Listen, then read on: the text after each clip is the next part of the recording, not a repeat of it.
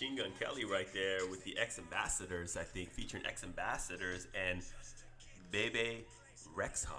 You guys know who Bebe Rexha is? What's up, you guys? This is your boy Sina Azari. I'm live at the All Mindset Studio in Orange County, and I'm excited to be bringing to you guys uh, two very important special friends of mine and guests that I cannot wait to share not only their story and experience, but hopefully be able to impact and motivate those that might be in a similar position or looking to put themselves in the place of where these are today. These two are today with the organization that they've been able to establish and build. And of course, our uh, guest co-host, uh, we're pretty fortunate today to have Casey. What's up, Casey? Hello. Good afternoon. How you feeling? I'm feeling great. So, so Casey, um, I know a lot of people that haven't yet met you or don't know you. They want to. Where can they find you out there now that they're hearing this voice? Where can they find you on Instagram? Am I on Instagram? Are you on Instagram? I am, but I don't really have a presence. So Okay, so uh, for the for the people that, that like to creep and do some searching, can they are, are you public or private? it's private. You really need my approval for for you to see. I love that. I love that. life. I love that. So so since it is private, and I'm lucky to I think have access uh, in, into the private life of, of Casey Temple. What, what what is what is your maiden name, Casey? It is David. Casey David. Um, what is your Instagram handle that's private for those listeners to go and try to see what you're up to and maybe request uh, an invite or friend? Charlie Louis 001. Charlie Louis 001. Yep. Yeah. so have you been on, have you been on a podcast before? Never. I listened to one though. So. Do you which, which which podcast do you listen to? I listen to Lauren Evarts. She is the Skinny Confidential. Oh, cool. Skinny Confidential. Yeah. Yeah, no, uh, shout out to Lauren. I'm, I'm a fan. Um, but you know, uh, what I want to do though is, and Casey, thank you again for joining us today. I'm grateful of your time. But our guest, uh, this gentleman, I've known for uh, over almost probably uh, two decades. I was gonna say maybe. Um, but on top of knowing him as, as a great friend, I've been fortunate to witness uh, a lot of his successful endeavors, some of his downfalls, and the journey that goes along with entrepreneurship and business building. Uh, he's the founder and partner of Present Financial Property Management in the real estate business for many years. Mr. Brandon David Temple. How you been, Brandon? I'm good. I'm good. Thanks for having me. Well, look, man, you look great. By the way, it looks like you just stepped off a yacht. You got an amazing tan, um, and man, you look like you live in vacation mode, bro. Do you ever work? Uh, yeah, I think I think the goal here is uh, work as much as you can, but play right alongside of it. okay, I, li- I like how you spun that there, man. so uh, take me back to I know you um, you you built a very successful, prestigious property management firm, Present Financial Property Management. And for our listeners, they can learn more and go find the company where. Uh, www.presentfinancialpm.com. That's it. Present Financial PM, presentfinancialpm.com, and uh, you got few offices now throughout California. So, what counties or areas are you are, are you soliciting and building? Fortunate enough to have three locations. We have uh, two down here in Southern California, in Orange County, and in San Diego. And I am spearheading the newest expansion up in the San Francisco Bay Area. That's so cool, man. San Francisco Bay Area, I love that. So, you're are you a Bay Area native? Born and raised, sir. You know that. That's where we met.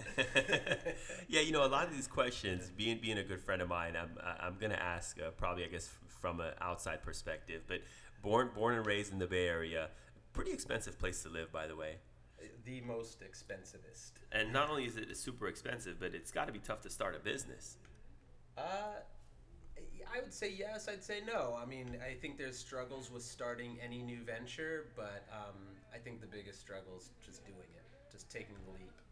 Just taking the leap. So tell me about um, your upbringing to where you knew you were going to be an entrepreneur. When did you say, "I'm going into building something for myself"?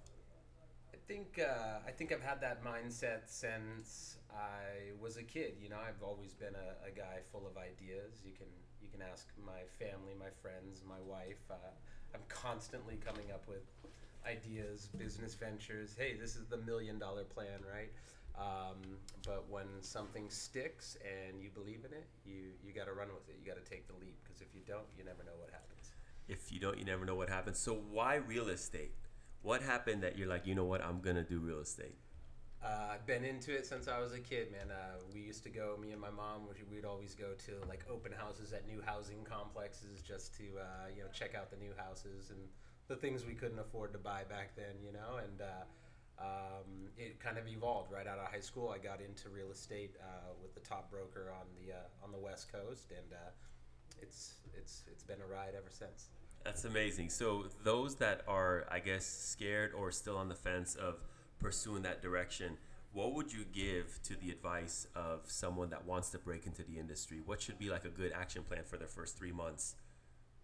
Uh, so I, I would say one, you, you wanna you wanna find a niche. I think a big problem for people is um, you know spreading themselves too thin. It's okay to have an open idea as to uh, you know maybe I could do a little of this, a little of that, a little of this. But once you find something that really you can jive with, I think you need to be laser focused on it.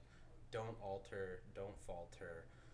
Uh, you don't alter, don't falter. I like that, man. don't don't don't uh, you know you don't want to spread yourself too thin. You I think you want to pick something, focus on it, and be the best at it. I like that. And you're clearly dominating uh, in respect to, to the field of real estate property management.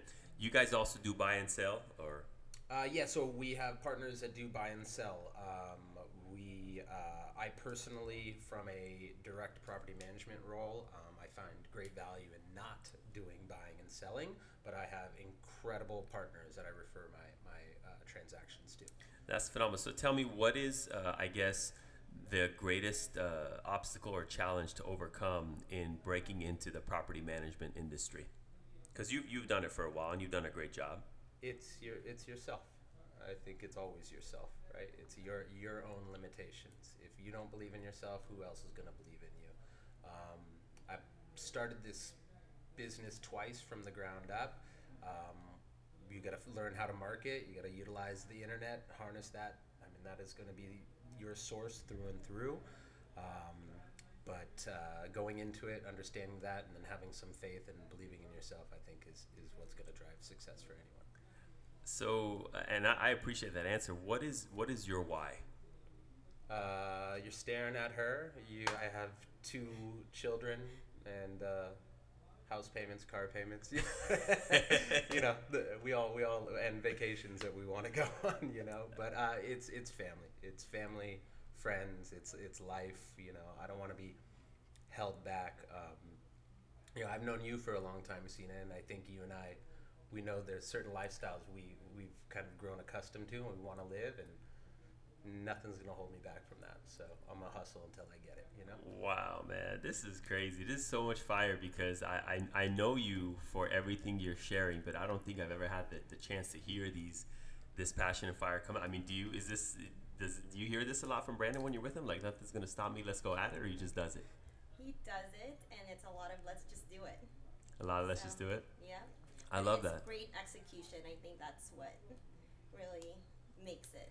That's so cool. So how, how is it working with uh, with your husband? Uh, and, and by the way, Casey, uh, you you were a leasing advisor for Present Financial Property Management. Yes, I am. So so how is it uh, being the boss at home, but maybe not the boss in the organization? I don't know. I think we're great partners. I think that's who, um, foremost. We're great partners and we have great communication. So in this business, you have to be on top of it. Because if you're not, then you know, I don't think you're gonna be successful. I love that. So um, I know that. You, how competitive is the property management industry uh, in the Bay? Extremely. Um, the digital presence of property managers has evolved immensely over the last, I'd say, two years. Um, we kind of broke the mold at a previous venture on how to advertise appropriately using Google AdWords in a very kind of lean and targeted fashion. Um, and we blew up. And on this new venture, as we dip in and try to apply the same strategies, it's a different it's a different ball game. Now there's a bunch of people on the field all doing the same thing. Um, so competitiveness is incredible, but um, you have to overcome that, and it's not that difficult. Just think out of the box. You preach it all the time, right? Disruptive innovation. Everybody's doing this, so maybe stand out, figure out a different way to tweak what everybody's doing to market it in a slightly different sense, flip the problems on its back, and make them your your your uh, your advantage. Wow, man, motivational speaker right here. That's that's pretty impressive. I love that. So so tell, tell me what wh- where do you go to for your motivation? Um, I like to surround myself with uh, good people. You know, um, You know, I look at you, I look at all of uh, our, our friends, our group of friends, and um, and uh, you know, I, I, I hang out with people that I want to be like. You know, That's so, cool. yeah. That's cool. I, I appreciate. So, Brandon, what, what is the vision for President Financial Property Management in five years from now? Where do you see it? Five years from now, we'll have 300 properties under management, and I'll be chilling on the beach with my wife and kids. wow, man, that's so cool. And I know you said uh, thinking outside the box. Um, under your leadership and direction, you've definitely come out with some very intuitive and different ways of pros- prospecting and attracting the clients. What differentiates Present Financial Property Management from your competitors? Um, again, I think it's it's thinking outside of the box, learning how to um, kind of take the industry standards and flip them over and repackage them in a way that's fresh, new, fair. I think I think being fair in business and being on the up and up is probably one of the most important aspects of this as well. The days of pulling the wool over people's eyes are, are over, right? Everybody can figure out the answer to anything by Googling it. So, as long as you deliver good quality information at a fair price, um, you know those are those are things that, that will differentiate you from from a very old school nickel and dime industry. Uh, but some of the few, like t- to target that answer to some of the few things that we do differently is um, like maintenance. Maintenance is a huge profit center for property management companies. I eliminate that. Um, I'm okay to not make 10% upcharge on a $100 plumbing bill to earn more clients, right? Um, there's other ways I can make money off maintenance. Don't believe in long term contracts. I have an addendum to my contract that basically doesn't tie these people into some horrible cancellation fee if they don't appreciate my service. Um, and in turn, uh, nobody in the business, if they have a client that's upset, will ever will ever hold them to it. They'll let them out of the contract. But the contract specifically states, no, we're going to hold you to it, and if you want to cancel, it's going to cost you X amount of dollars. Well, I flip that over. I turn around. I say, no, I have an addendum to my contract that says, I believe in your satisfaction. If you're ever not happy with me, you can cancel at any time. So I do what the entire industry does, but I market that. I play that to my advantage rather than that being a sales hurdle, right? Um, so, you know, they're just little things. Identify hurdles in the sales process, and that's easy enough to do just by talking and listening to your clients, right? If every client is talking to you about, oh, you charge up charge on maintenance, or oh, you have a long term contract, well, those are pain points. So eliminate the pain point, right? If you can eliminate the pain point, you're going to gain business. Wow, man, eliminate the pain point, you're going to gain business. So tell me, with the evolution in uh, re- the real estate industry, with all of these, I guess, online digital type shops, has that affected you in a positive or negative way in property management? Do you ever see property management services being executed without the need of an individual and it all being digital? Uh, yeah, I think I play that to my advantage as well, right? Um, there are a lot of these companies out here utilizing the, the automated technologies of the space, automated lock boxes. You don't have to show up and do an open house anymore. You send somebody a code, they can walk through it themselves. Um, they're, they're incredible technologies that we should all be using and harnessing.